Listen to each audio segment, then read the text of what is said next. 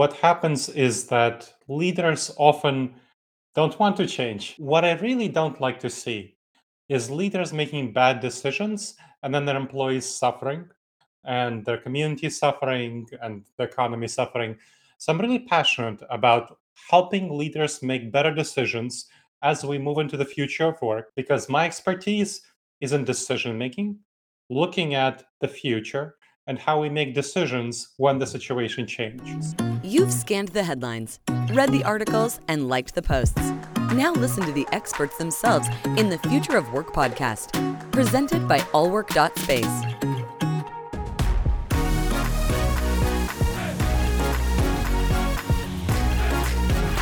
Are you ready?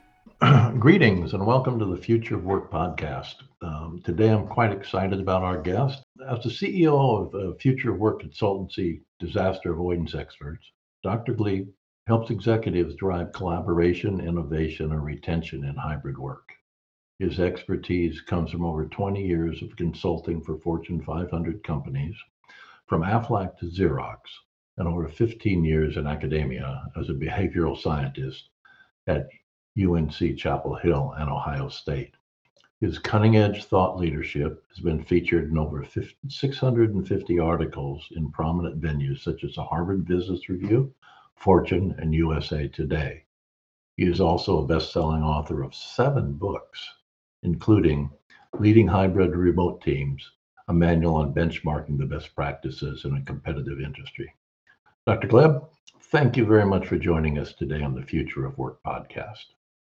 I appreciate you inviting me, Frank. No, it's my pleasure. I know we had a little chat uh, beforehand, and I'm very excited for some of the thoughts that I know you can share that are, uh, will be quite material to our audience. Um, but tell me, before we, we start, what's kept you, after all these years, consulting, articles, books, everything that you've done, so vitally interested in the future of work? What, what keeps you going? What keeps me going is that it's changing. And what happens is that leaders often don't want to change. They're very comfortable with where you, they are. And so, what I really don't like to see is leaders making bad decisions and then their employees suffering and their community suffering and the economy suffering. So, I'm really passionate about helping leaders make better decisions as we move into the future of work because it's always changing. Right now, we're having hybrid remote work. Who knows? In five years, maybe we'll have virtual, you know, reality work. The, I'll, I will be at the cutting edge of that because my expertise is in decision making, looking at the future and how we make decisions when the situation changes. So that's what I'm passionate about. Well, you know, it, it's funny because since about 2017 or early 18, we've been forecasting the virtual reality office instead of just the virtual office. Uh, and have some uh, quite a number of ideas on how that can physically function uh, in in the future of work, uh, not necessarily with the meta view, but with our own own perspective. So that's that's a whole nother topic we can get into. But you said something interesting. Um, helping executives to not make bad decisions. How do you do that? What what kind of bad decisions are they making related to hybrid and remote work that you see? And, and how, how do you turn that around as a, a, a intellectual force, uh, publishing and saying things, but how do you do it practically? Hmm. So the first thing to realize is why people in general make decisions executives are people and people make bad decisions especially in new situations so just want to realize that first why do people make bad decisions in new situations especially? And so what we have as people is unfortunately a set of dangerous judgment errors in our mind called cognitive biases. So these cognitive biases they're just part of our wiring. It's how our brain is structured. And that's because it comes from an evolutionary background. We weren't wired for the modern environment, you know, being in Zoom's little screens, connecting to each other. We were wired for the savannah environment when we lived in a small tribe of 50 to 150 people. And that's what we're wired for. And so as a result, we make a number of bad judgment errors in the modern world. One of the biggest ones that causes leaders to just make decisions about the future of work in all sorts of situations, including hybrid remote work, is called status quo bias. So, status quo bias is where we have a predisposition toward what we see as the status quo, regardless of whether it's good for us or our company or our team. We have a predisposition toward what we're comfortable with, what we like. In the savannah environment, that was a good thing because if the situation changed in the savannah environment, that was likely a bad thing. We needed to have an intuition to go back to the status quo and to not rock the boat. But in the modern environment, things change pretty quickly. Whether it's a pandemic coming out, or the fiscal crisis, inflation, supply chain issues, or of course, hybrid and remote work. The situation changes. We need to change with it, but the status quo bias really prevents us from making the changes that we need to do. Well, So you, that's you one. know, you know the your comment on the status quo bias it brings to mind uh, an old uh, what do they say the seven most deadly words in business because that's the way we've always done it. Mhm. That that that really is, has historically uh, been the difference between um, companies that were comfortable and disruptors uh, Yeah. overall. So I, I think that that's not just um, at a management level or an executive level, but it's an entire company's level culturally. Uh, Mhm. and, and one of one of my favorites too uh, comes comes comes from a old World War II general that says, you know, once you see the eyes of the enemy, all strategy changes. So if you look at your status quo structure that you're talking about, the way we've always done it, but then when you look into the future, whether you see that as an enemy or a, a- an ally, your strategy does have to change. It Absolutely does. does. Um, uh, when you you mentioned proximity bias, um, I think we all uh, understand your your uh, example uh, of, of, of the tribe in the savannah and the importance of the relationships within it. Mhm. But how do you relate that to a global or a multinational company today? Um, and I'll use our own company as an example. Uh, I don't see people that I work with every day, but once a year or every other year, they're in a, a whole nother company, a whole country, and a whole nother continent sometimes. Mhm. There'll be a year or two years between the times that we're personally together, but we have to get stuff done every day. So, how do you overcome proximity bias when you have a global organization or a, a multinational organization where you can't have the proximity no matter what? Hmm. Well, what I definitely see, and a number of my clients are Fortune 500 companies that are global companies, and there is certainly a desire among managers, among leaders, to have people go back to the office because that's what they're comfortable with. So if we think about that status quo bias, it's about a feeling of comfort, what we feel good about. It's the way we've always done it, right? Like you said yourself. And the fact that you've always done it that way doesn't mean that you should keep doing it that way. But many leaders, they feel very uncomfortable leading in a remote setting, leading on a hybrid setting. So they want everyone to go back to the office because they know how to lead in that way.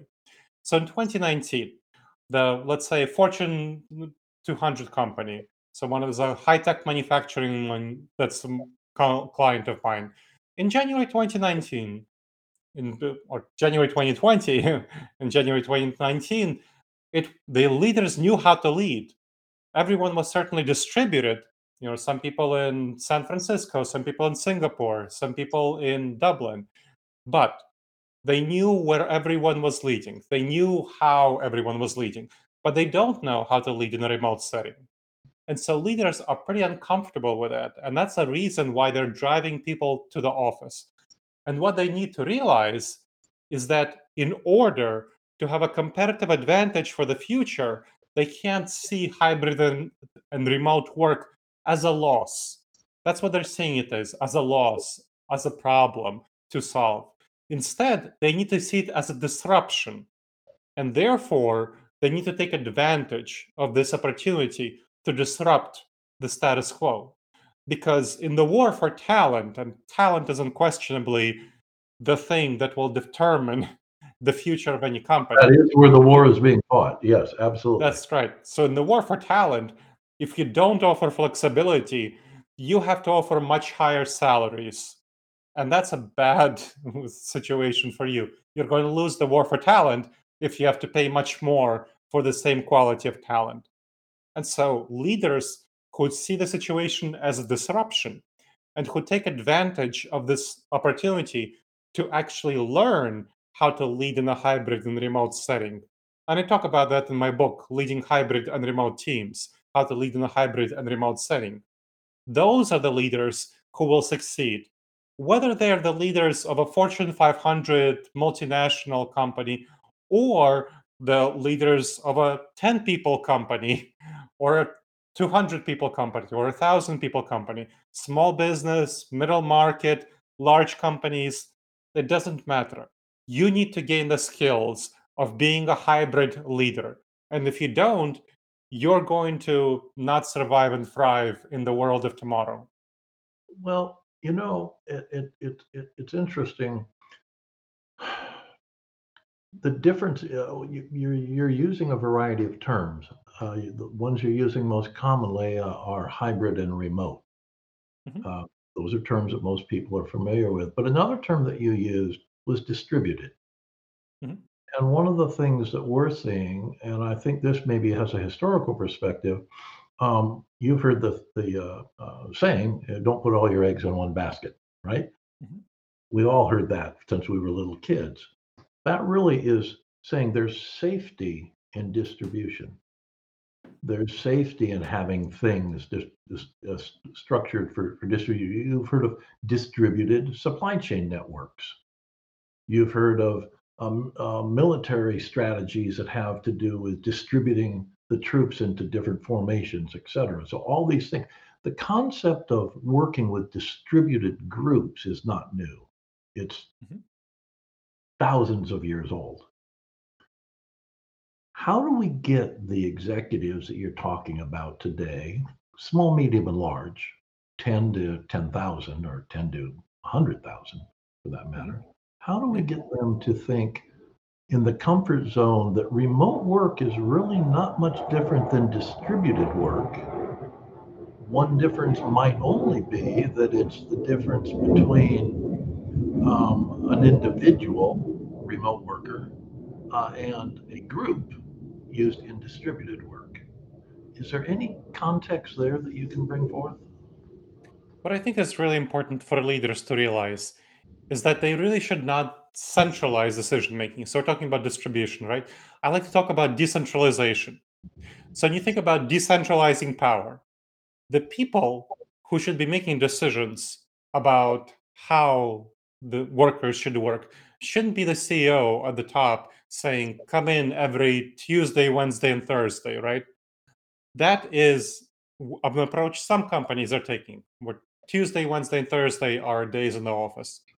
But do the CEOs really know what is going to be best for each specific individual team?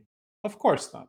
Different teams can function best in different contexts, whether they spend their all of their time working in a remote setting, whether they spend their time, you know, all the time in the office, or they spend one day in the office, or two or three days in the office. What you really need to do is push down the decision making to the lowest possible level. So the level of each individual team.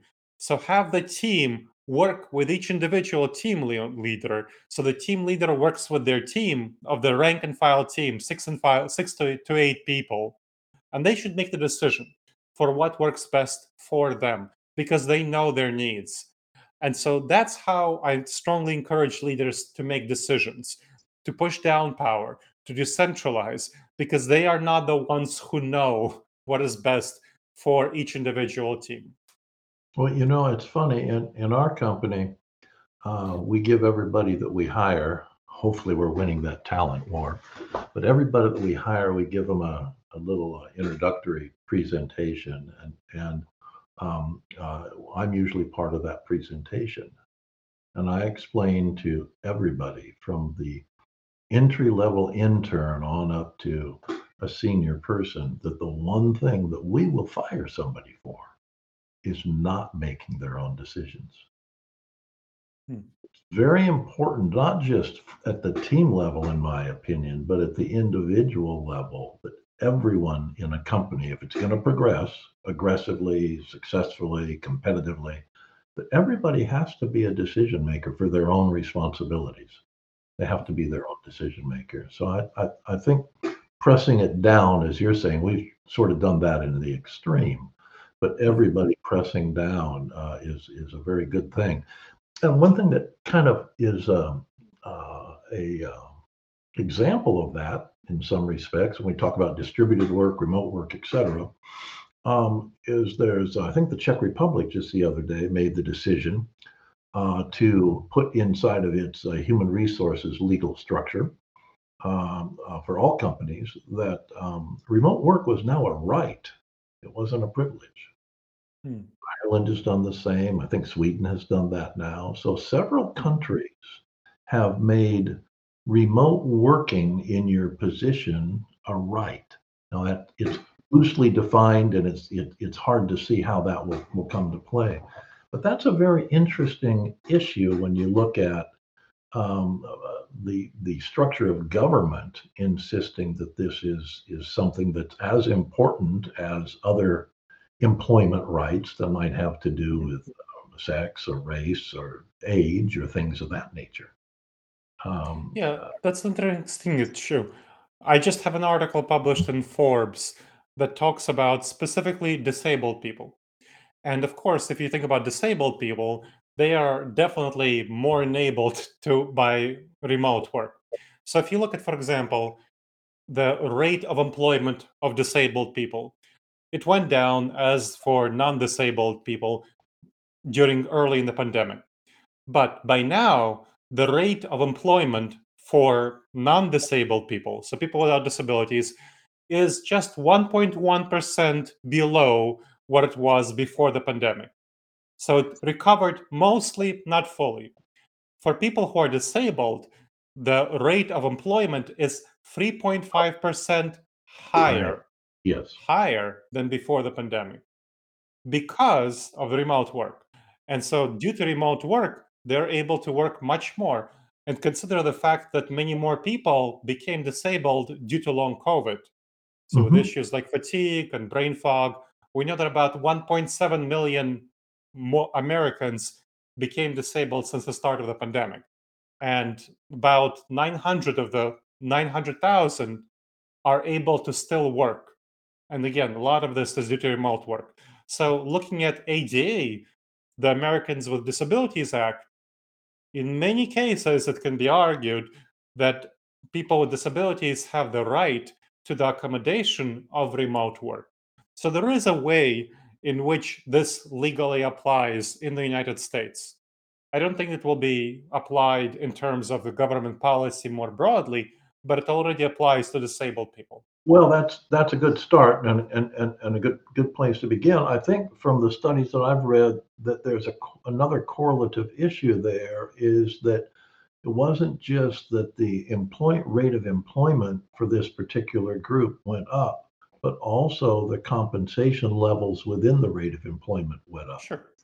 And that I think is equally important because of the fact that the, the, the, the recognition that one disability doesn't limit or create another. Uh, Mhm. So it's a, a very interesting thing as as we as we look forward. Um, kind of going back to the proximity bias a little bit. Um, how ingrained do you think that really is today? I mean, we've we've gone through a lot of change. We've gone through a lot of I mean, every executive of every company in the world probably today has had to deal with some element of that and figure out their own path towards, if not erasing it, at least working around it. Uh, do you think that our habit of distributed work and remote work has lasted long enough and become ingrained enough that proximity bias will just go through and uh, evaporate through a natural structure? Or do you think that it's something that we, we're really going to have to pound on the table about and say, no, you've got to retrain everybody? Don't you think it's almost a natural phenomena at this point? What I've seen is that we're really only at the beginning of the fight against proximity bias. There are lots and lots of leaders who don't acknowledge it as an issue. They want everyone back in the office. I mean, think about Tesla and Elon Musk or Twitter and SpaceX now, or Goldman Sachs or Jamie Dimon, JP Morgan, driving all of their employees to the office they don't care about proximity bias. They want everyone back in the office, so they're not even considering. There are other leaders who are saying, "Well, let's do three days in the office for most for people," and they're not really looking at proximity bias as an issue. They're not considering it. We know from a Society of Human Resources survey, so Society for Human Resource Management survey, that there are many managers who are very open, saying that, "Hey, yes, I have proximity bias." I care about people who are coming into the office more than I care about who don't. And I'm more likely to rate them more highly and to give them projects and promotions. And they are not trying to fight against it. They just acknowledge it as an issue and they're saying, well, this is just the way it is. So I think we are in proximity bias where we were with racism in the 1950s or with gender, LGBTQ issues in the 1970s. Proximity bias is an equity issue, just like other diversity, equity, inclusion issues are equity issues. People who are remote face discrimination. This is just the reality it. There's no question. And if we don't actively fight against it, it's just like ra- letting discrimination, race, racist discrimination, anti Semitic discrimination, gender based discrimination, LGBTQ based discrimination, religious discrimination, political discrimination, religious, all sort of cultural, ethnic, run rampant. So if we don't fight against it, it's just like not including it in DI. But proximity bias needs to be a part of the conversation within diversity, equity, and inclusion. Well, I, I would agree with, with that. Uh, also, I'll, I'll bring up the old uh, quote of absence makes the heart grow fonder. Uh, that sometimes you can be too close every day and then take people for granted. And when you have a little distance, you take the, you gain the perspective, or maybe this is where it needs to go. You gain the perspective of a person's true worth. Um, I know if, if I see someone every day, then we talk about the same things, we do the same things, and there's not much exciting. But when I see somebody who's been working on a project and I, I meet with them every week or every other week, they always have something to bring that's new, that's exciting, that they've they put together. So one of the things that, that we've learned is that you your absence or your proximity sometimes is a, a reduction in in capability uh, overall. Uh, uh, uh, so we, I, personally, I think we shy from it. We, we, we like having people being independent. Uh, and I think I come from an industry in the flexible workplace sector and co-working business centers, et cetera, where independent entrepreneurs uh, um, thrive uh, and where teams thrive through their independence from the, the, the corporate masters that are overseeing everything every day. Um, Hmm. I also I read that's a, maybe less usual. So most people have a, like you heard from the survey, managers definitely have a preference for people they see every day. And remember, it's not only business, a lot of it is social. It's the conversations over the water cooler, it's connections, it's relationship building. So people like those they see more frequently on yeah, average. I, I see that, and I, I can agree with that. In fact, I, I was looking at another survey that was showing the days of the for companies that uh, gave employees the option, hey, work at home or work in the office. You figure it out as a team. Exactly what you were saying, actually. Mhm.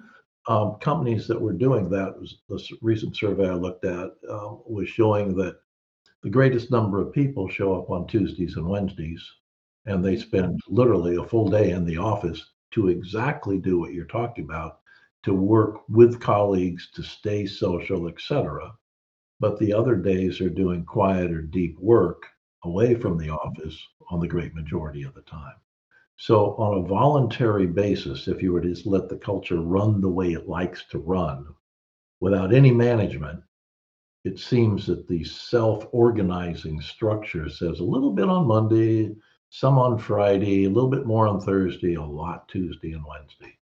Um, this is when people just naturally came into the office.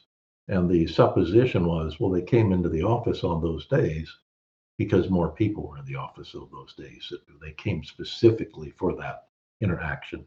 So maybe as workers, not just as executives, we have our own proximity bias or need for social interaction that causes us to have to or want to be in the office, not just 100% remote.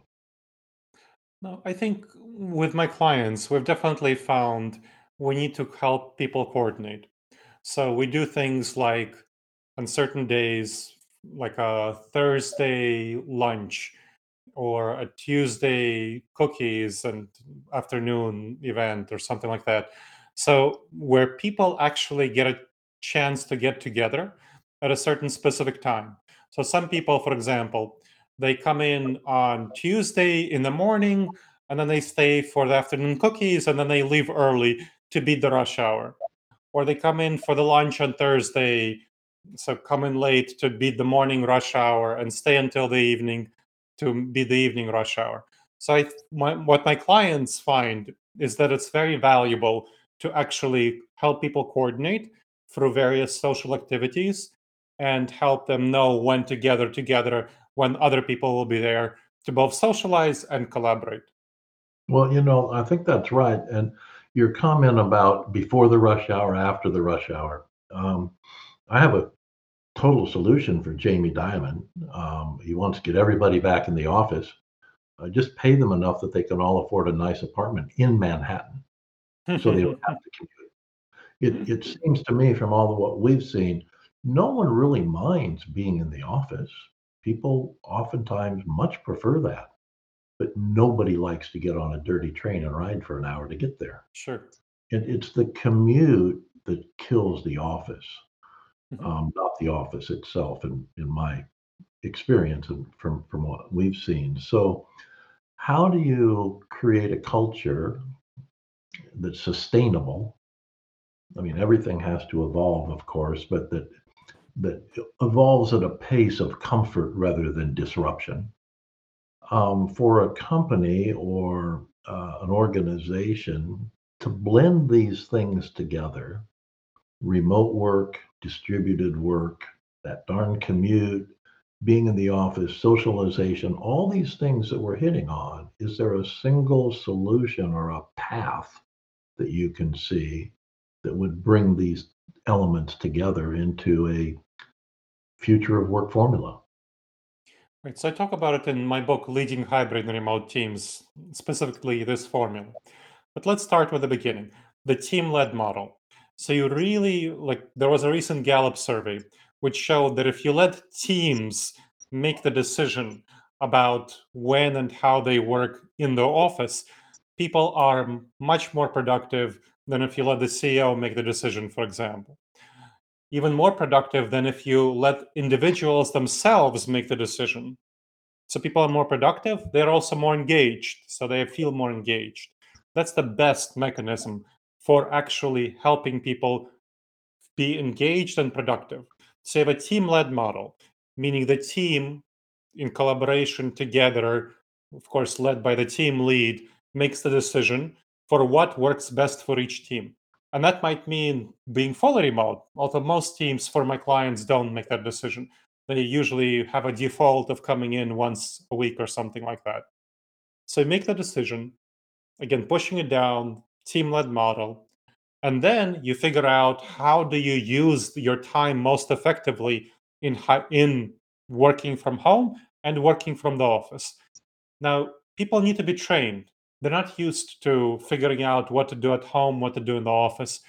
and especially since your time in the office is become going to become much more valuable because you're spending less of it so you need to prepare for it much more so you need to train people on how to work effectively in that situa- situation in that setting Yeah. then you need to do things that will help people collaborate effectively while they're working remotely so most of their tasks that they're doing remotely are going to be doing individual deep focused tasks which are way more productive done remotely. But there are plenty of things that you can do collaboratively in remote settings if you know how to do them well.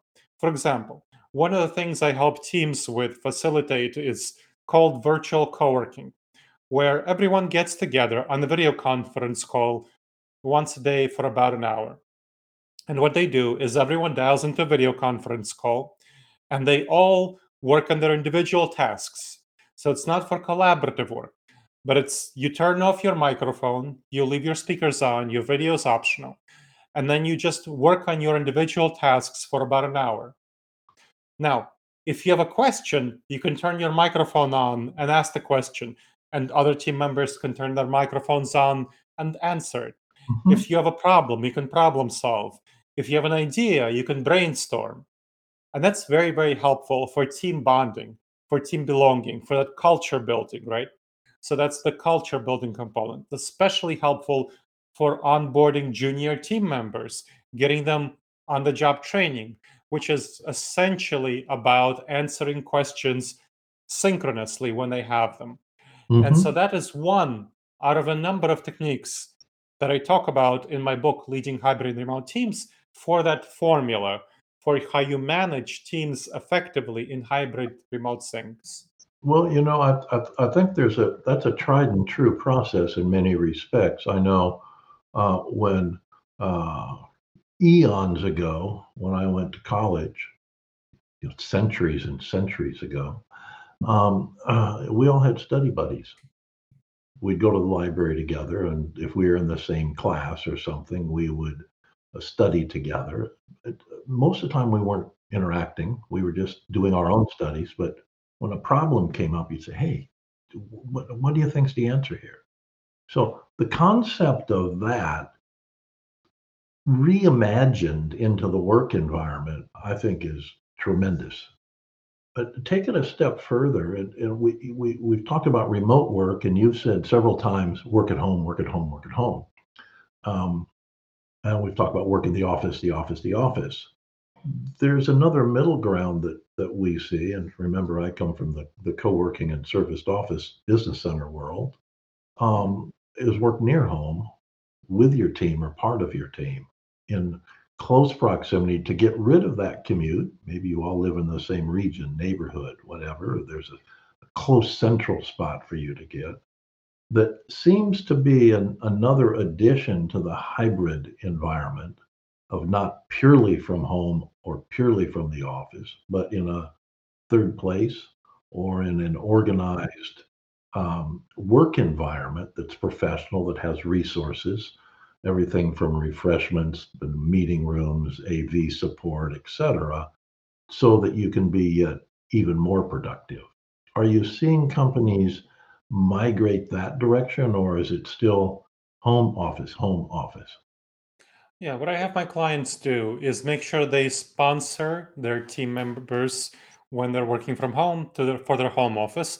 And if their team members prefer, instead of a home office, if they prefer to have payments for a co-working space, that's something that they do as well. So it's something about you know if it's like a hundred dollars a month, right? Then they then the company can pay for that, or the company can pay for setting you up with a nice home office, whatever you prefer. It's very important for different people. I mean, some of them don't have a good home office. You know, maybe they have kids, maybe they have roommates or something like that. And so it's important for them to have that option. And some people just don't like working from home. They really need a separation between home and office. And so they like to go to a co working space. So it's important for the employer to fund them. And it's a really worthwhile use of resources because your team members are going to be more productive. They're going to have better well being. They're going to have less stress. They're going to be happier if they have the well supplied home office or if they have a well supplied co working space, whatever works best for them. No, I, I, I agree with that. I have a well supplied home office, but I also uh, go into my co working office on a regular basis more than to a corporate headquarters. Um, I, I find that the, the small team meeting or group meeting, usually for a single purpose uh, to accomplish a specific task, is uh, the most effective um, uh, for me. Uh, that that's what I find. Um, well, you know, we've covered a lot of ground here, just a ton of stuff, uh, topics wise, uh, and I'm, I'm very grateful uh, to you for for sharing your thoughts with us because I know you've not only done the research, but you've been out in the field sharing and and learning on an ongoing and continuing basis from a huge cross section of customers. Uh, so I really, uh, Gleba, I really appreciate your time today, and um, uh, hope that we can reimagine cities, reimagine virtual uh, offices, uh, virtual reality offices, uh, the way to get rid of commutes, uh, all the all the things that we know are necessary to reestablish the future of work, uh, and uh, hope to be able to do some of that together again sometime. Thank you very much, Frank. I appreciate you inviting me. Take care. Bye bye. If it's impacting the future of work, it's in the Future of Work podcast by allwork.space. Are you ready?